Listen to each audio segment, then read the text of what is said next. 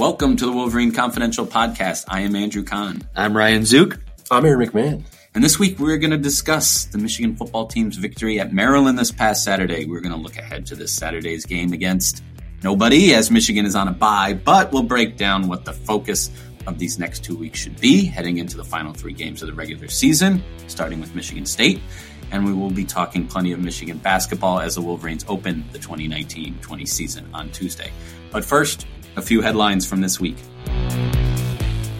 Juwan Howard is a six foot nine contradiction. As a player, first at Michigan and then for 19 years in the NBA, he was as tough as they come, playing physical under the basket, doling out a hard foul when necessary. But he also showed a compassionate, caring side. He brought that full personality to coaching, first for six years as an assistant with the Miami Heat, and now in his first season as Michigan's head men's basketball coach. Here's sophomore forward Brandon Johns Jr. summing up Howard nicely. Quote, It's crazy to see him on the court and then off the court. On the court, he's an animal. He doesn't take anything from anybody. He emphasizes being tough, aggressive, and holding your ground. But off the court, he's one of the most caring people I've ever met in my life, unquote. Howard manages to strike an impressive balance between pushing his players in practice, holding them accountable, while showing them he is invested in their lives outside of hoops. Those in the Heat organization saw it firsthand, and now the Wolverines get to experience it as well. Jim Harbaugh preaches a one game at a time mentality, yet the Michigan coach appears to be peeking ahead this week. Harbaugh was on the Inside Michigan Football radio show Monday night, his one and only public interview this week during Michigan's bye week. He told host Jon Jansen that recruiting and game planning for Michigan State are on the agenda as is a toned down practice schedule, an attempt to get his players, quote, rested and, quote, prepared. Uh, the 14th ranked Wolverines host Michigan State next Saturday, November 16th, before traveling to Indiana November 23rd and closing the regular season at home against Ohio State on November 30th all opportunities to improve their standing in the Big Ten and nationally. It's also an opportunity to move up in the eyes of the selection committee with the first set of the college football playoff rankings due out Tuesday night. Harbaugh said, We're getting ready to play a three game season because that's what our season's down to right now. And some major news in Michigan recruiting as three star quarterback commit JD Johnson was ruled medically ineligible to continue playing football. That leaves the Wolverines without a quarterback in the 2020 class. Now, they don't necessarily need to add one, with Dylan McCaffrey, Joe Milton, and Cade McNamara all likely to return next season, but it's looking like they are targeting a few guys. CJ Stroud is the top uncommitted quarterback in the class. He's a four star from California and has had a breakout season. He is the fourth ranked pro style quarterback in the class and has notable offers from Ohio State, Oregon, Georgia, and UCLA. Jim Harbaugh will reportedly be in attendance to watch his game on Friday as the Wolverines hope to make a late push. The Wolverines also have interest in Hawaii quarterback Jayden de Laura, a Washington State commit. He is the 24th ranked pro style quarterback in the class and the teammate of current Michigan wide receiver commit Roman Wilson. We'll see how things shake out here in the next month, but again, it's not imperative Michigan adds a quarterback in this class. Remember, they also have a commit from 2021 five star JJ McCarthy, and the team could always go to the transfer portal route as well. Read those three stories and more on mlive.com slash Wolverines. Now that you're caught up on some of the major stories this week, we can return to the beautiful unscripted mess that is this podcast uh, and, w- really what it's known for. Ryan, I thought you'd be mentioning maybe the pizza story for your headline. Oh um, man, yeah. For those that don't know, there was a challenge at a at a local restaurant where was it? It wasn't in Ann Arbor. Uh, Thompson's Pizzeria in Chelsea. There you go, where you had to eat a 30, 13, 30 inch, 30, 30 inch, about 13 to 15 pound pizza in 30 minutes. A three, three person team. Yes. And you were on one of those I teams. was on one of those teams. And when they brought it out, I'm like, you, like, there's no way we even finish half of this. It was absolutely ginormous. The crust was cheese stuffed which kind of was uh, added a little bit more filling to uh, the pizza. And we got off to a strong start and we were rolling. And then me personally, I, I hit a wall and like we ha- you have to have three toppings, and we chose bacon, pepperoni, and onion. I wanted green pepper instead of bacon because why choose two meats when you don't have to when you're supposed to eat a bunch of pizza? Someone on our team did not want that and wanted an extra meat, so I will not name his name, but he ended up going with more meat. Regrettable decision, in my opinion, but we finished with, I think we had 54 ounces left of pizza. So we actually did, I thought we did pretty good. But Okay, question. Was there a limit on the number of people that could be like on a team? Yeah, three. It could max people. three. Yeah. Okay. So we had two teams of three. Okay. The other And- team did better.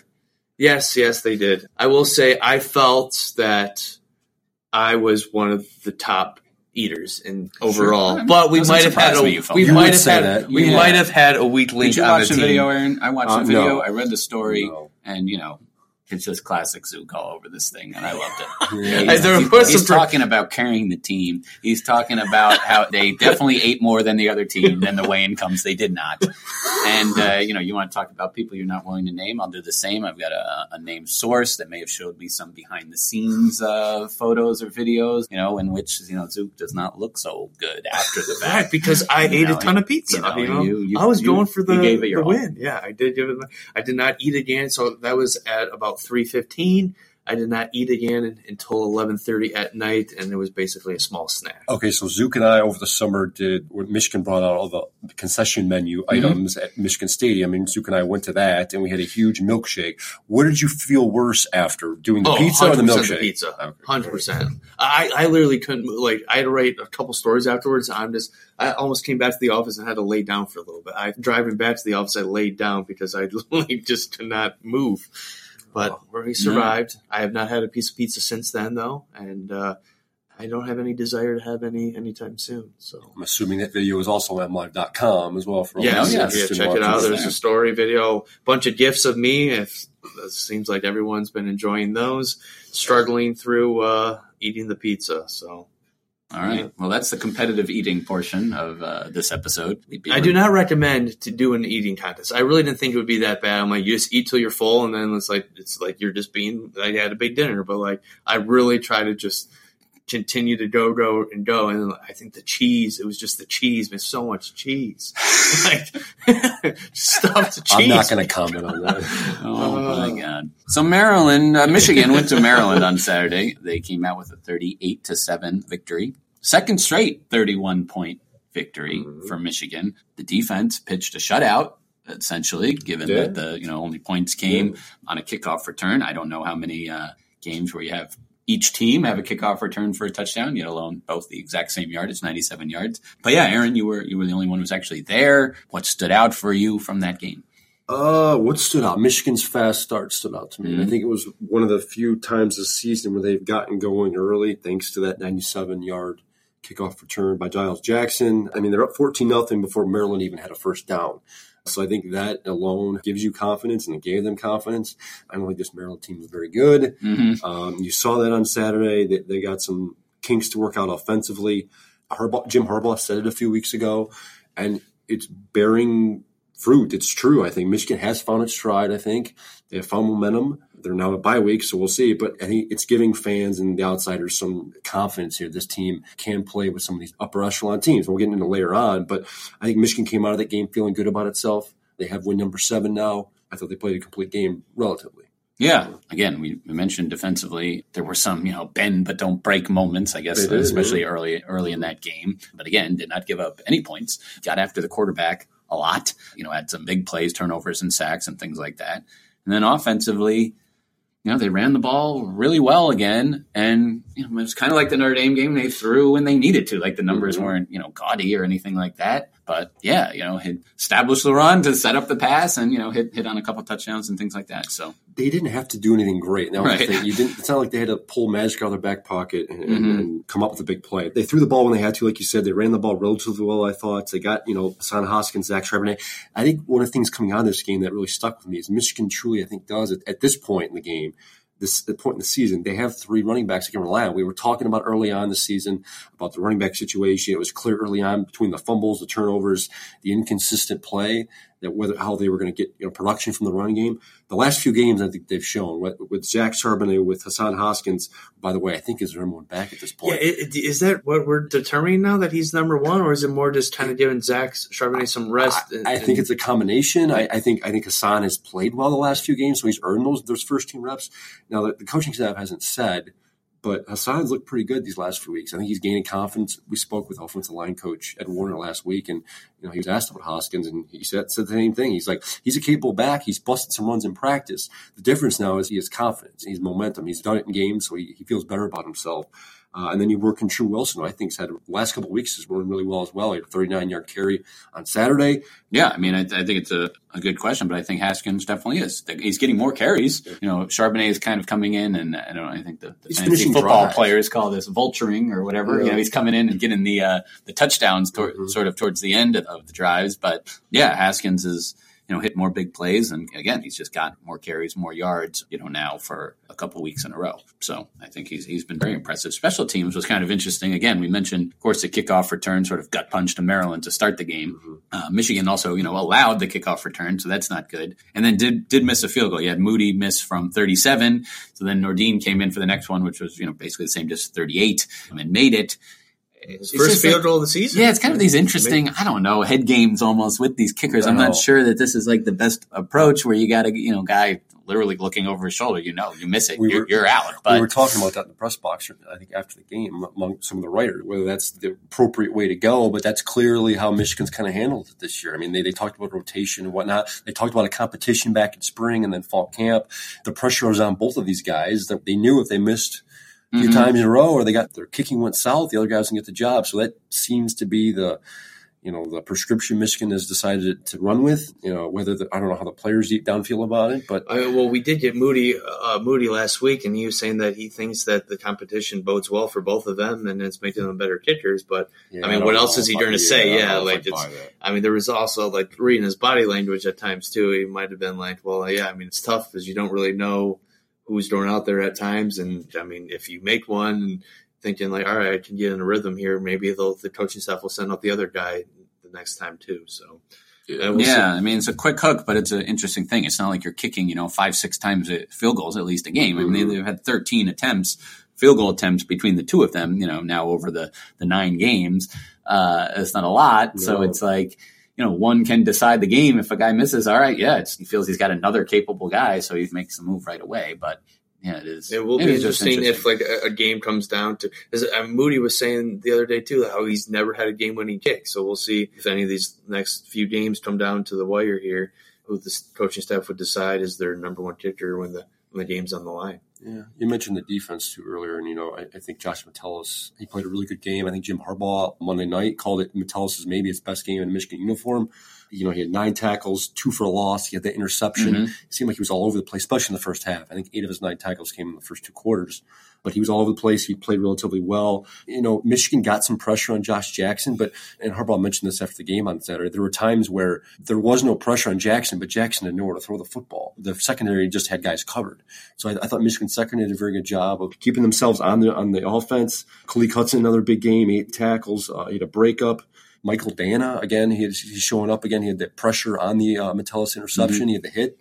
Yep. Michigan, they got pressure when they needed to. They made plays when they needed to overall, I thought, a pretty good game. Now, of course, then that begs the question: Is it going to be good enough going forward? So Michigan's got three games left. They do not play this weekend. They are off. Then it's Michigan State at home, and you go to Indiana, and then you return home for the game against Ohio State. I guess we get to almost go one at a time here. Michigan State, we get a chance to potentially build some confidence this week against Illinois after three straight uncompetitive losses to Ohio State, Wisconsin, and Penn State, which you know are the class of the conference. But you know now they're without a, a key defensive player. To, to, me, I think that's the easiest game on mission schedule remaining at home against a team that is searching for answers right now and can't seem to get any. And, and Indiana is one of the hottest teams in the country at at seven and two. So I mean that's a road game. So uh, I think right now, if you have to rank the order of difficulty for each games, I would say Michigan State is probably the easiest. I would agree with you, but thinking like that is may cost. I mean, may cost Michigan. Michigan State always plays Michigan well, no matter how good the teams are. It is a, is in Ann Arbor, so you know Michigan State's going to come in with the underdog mentality and the us against the world thing. I do think Michigan beats Michigan State, and it could be a blowout. It very well could be, but I just don't think it's going to be. I, I, think Michigan wins. It'll probably be a close game, just like I think Indiana maybe as well. I mean, Indiana mm-hmm. seems to always play Michigan tough. It is on the road in, in Bloomington. I think playing really good football right now as well. So Michigan's schedule, while like two of these three games kind of look like You know, the outside may look like cupcakes. I, I don't think they're going to be. I think they'll be close games. They'll be competitive. I think that's what Michigan needs at this point when you've got Ohio State looking sure. in the schedule in a game where I don't think anyone is going to pick Michigan to win at this point. However, if Michigan can play well these next two games, and put together complete games like they did the last few weeks against Notre Dame and Maryland, I think it gives some folks you know, and it'll give Ohio State to some degree, some you know, some caution going in that November 30th matchup here. And again, that's at home as well. Yeah, I'm with Aaron about Michigan State. I think Michigan should win that game, but I, I won't assume that it will be easy. Indiana, as we mentioned, okay, they won four in a row you know, they played Michigan close in, in, recent years. I mean, if I was looking, it was like the last eight matchups or whatever, you know, all but two of them were right, right there kind of late in the fourth quarter. So, I mean, that's just somewhat unusual given that uh, this is a team that Michigan has beat 23 straight sure, times. Sure. That's tied for the, I believe, the longest, you know, active streak. Ohio State has also beaten them 23 straight times. Last year, Michigan beat them by 11. The year before in Indiana, they beat them by a touchdown. Mm. The year hmm. before that, they only beat them by 10. 2015, they only beat them by a touchdown. So, mm-hmm. in, in, what was it? One of those games, an overtime game too? Yes, yeah, uh, two years ago, 2017. Yeah. yeah. I think double overtime. And that again, that wasn't a very good Michigan team, but and it wasn't Bloomington, but I think Indiana's a better team than they were two years ago as well. Sure. So like this is a better team. I, I think they're going to be competitive. I'm almost looking forward more to the Indiana game than I am the Michigan State game. I just I think that's going to be a good matchup. Two teams. Indiana is playing better football, I think, than they have in the last few years. But these final three games aren't going to be easy. And Jim Harbaugh acknowledged that this week on, the radio show. He called it, I think, a three game war. He knows that. They know that. So the schedule is going to be difficult. Well, at the tail end of those three games, of course, is Ohio State. So, I mean, is Michigan playing well enough right now to beat Ohio State? Because you talked about they've they've hit a stride. They've sort of mm-hmm. found an offensive identity. The defense has been you know pretty dominant recently. But I, I, mean, I also just uh, sort of answer the question. I don't think you can just be a team that's running the ball and beat Ohio State. I think you have to do both. It's gonna be hard though because Ohio State's got like the best pass ranked defense in, in the whole country too. So it's it's they're clicking on all cylinders right now. So the one thing Michigan does have going for them is that it, the game is in Ann Arbor. Other than that, I mean, just if you look at across the board, offense, defense quarterback play. It just looks like the advantage has to go to Ohio State in all those categories at this point. I agree. I think while Michigan's playing better on both sides of the ball, I think they've figured it out offensively. I don't think they have the firepower or the mm-hmm. stamina to keep with Ohio State. I think last year they stood a better chance than they do this year. Now, do I think it's going to be that lopsided? Maybe not, mm-hmm. because it is Ann Arbor.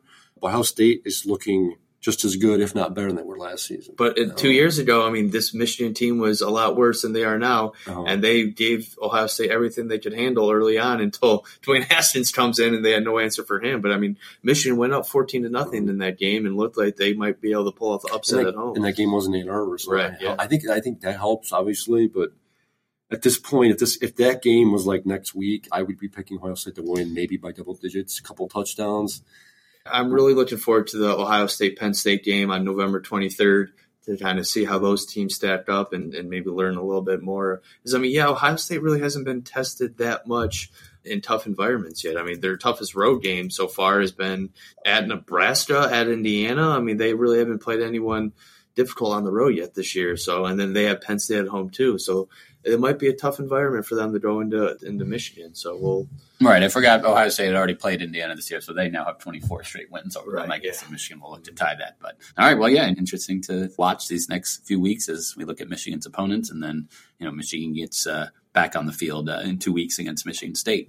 The college basketball season begins tonight you know, as we're recording this here on a Tuesday. So yeah, rejoice, basketball fans. It is here. There are two great games in New York. Mm-hmm. You know, this, this Champions Classics become an annual thing at Madison Square Garden. We'll have Kyle Austin of M Live will be there covering Michigan State. You know, you've got the number three and four teams in the country playing the first game, and that That's is the, uh, the undercard. Uh, it's yeah. one and two in the next game. So it's literally the top four teams in the country playing. Has that, that, ever happened before? Have they ever done that? I don't know. They, I don't think they've all been four. I mean, they've, they've all been been in the top, maybe even five in certain years or top right. ten. But, but like yeah, one, two, one, two, three, three four. Yeah, that should be fun. Michigan faces Appalachian State here at Crisler Center. So that that is the first official game of the Juwan Howard era, And they had the exhibition game last Friday, which you know gave us some clues about style of play and, and things like that sort of the, the number one story coming out of yesterday's press conference previewing um, this game was that you know Juwan Howard had a bit of a slip up. It was kind of a surreal moment um, in this press conference. So a question was asked, very general question about recruiting. I mean, it was simply you know the the early signing period is coming up November thirteenth. It begins where you know players who already committed somewhere or not can actually sign and you know their letter of intent to to play for that school the next season. So he was just asked about. I'll read you the question exactly. I know in the past you've spoke a lot about the adjustment required in recruiting. I'm just curious how that transition has gone with the early signing period approaching. So not asked about any specific player or anything like that. You know, he said it's been good. We've been grinding, plugging away. There are some guys out there who we've offered to and we're in the running for. Hunter Dickinson is one. Moses Moody is the other. Nimari Burnett. And then Juwan Howard makes literally the gulping sound. I never heard someone actually gulp before. Ugh. That's what he does.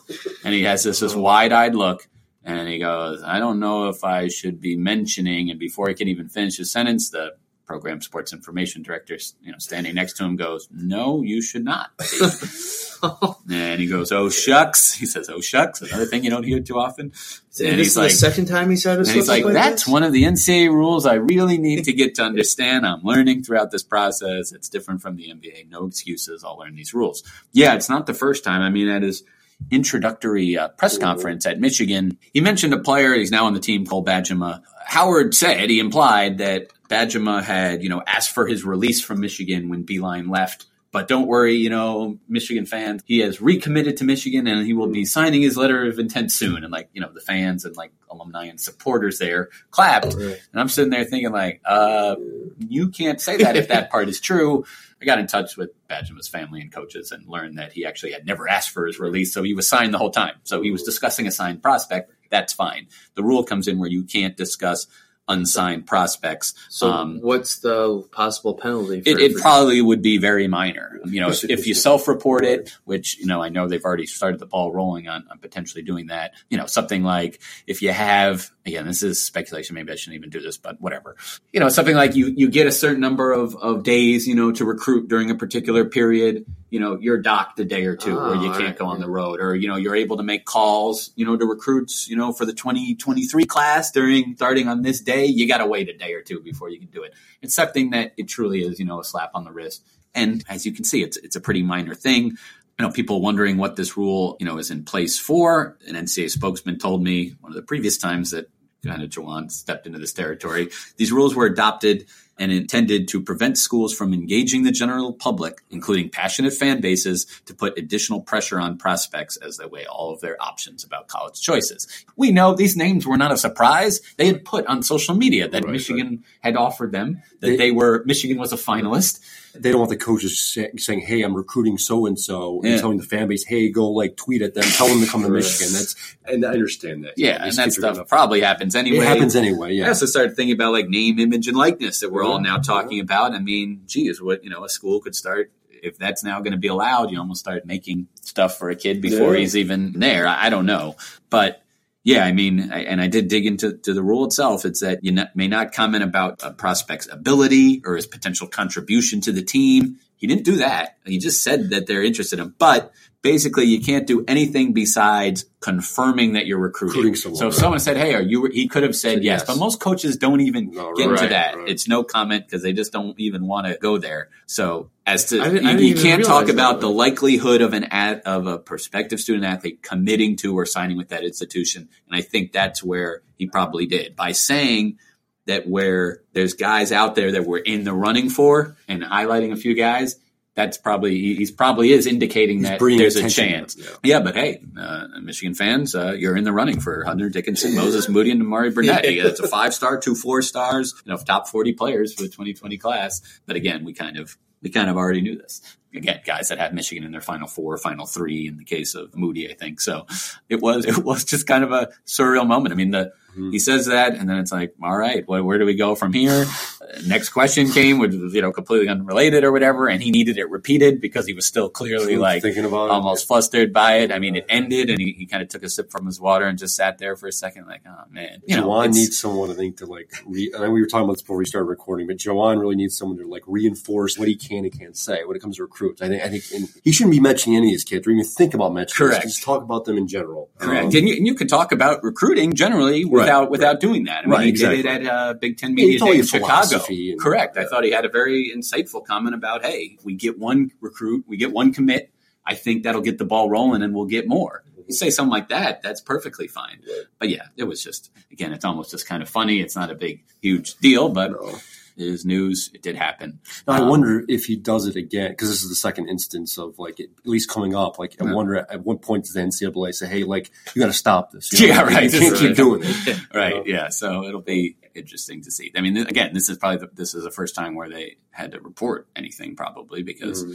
the others were just kind of close calls, I guess. But Michigan does play Appalachian State tonight, like I mentioned. Yeah, they're they're a team that also has a new coach. So yeah, trying to scout for them has been has been interesting. Juwan said, kind of looking at where that coach was last year and, and kind of looking at what they've done. But yeah, the exhibition game was you know the same same starting lineup had reported on from their close scrimmage. You know, as far as where offense is going to come from. I mean, Isaiah Livers is going to be a key piece of that as someone who can score inside and out. I think this team will rely on its defense and try, really try to turn defense into offense. I mean, that has been talking about for the last couple years. It had been talked about, but not really executed that well, but I think, you know, Juwan definitely wants to push the, the, tempo. So, you know, we'll see how that plays out. And it's a team that I think will definitely miss Franz Wagner for as, as long as he's out, but he could be a, a, big boost when he comes back, you know, just being around this program a little more as there's been actual games and availability and things like that. And I've kind of gotten a better sense of what he was doing in practice before he got hurt. And, you know, people were impressed. I mean, he was doing it on both ends, but scoring especially is where Michigan needs it. So, what's your prediction for tonight then?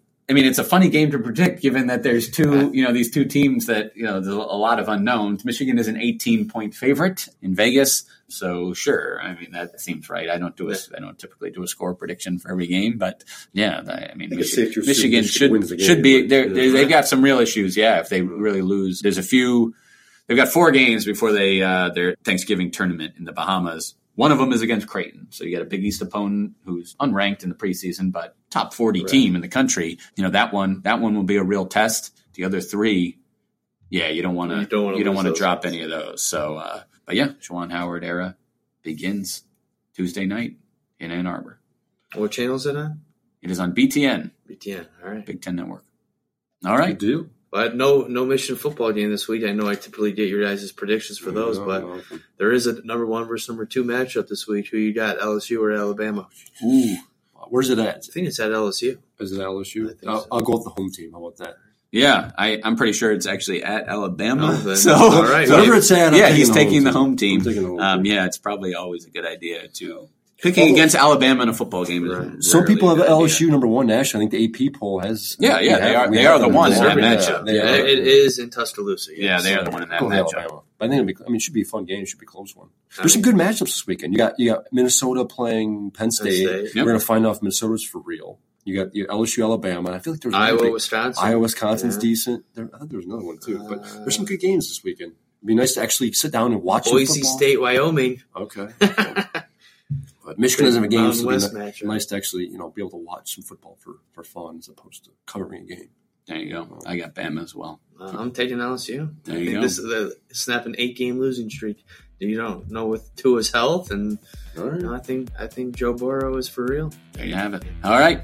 Thank you for listening to this episode of the Wolverine Confidential Podcast.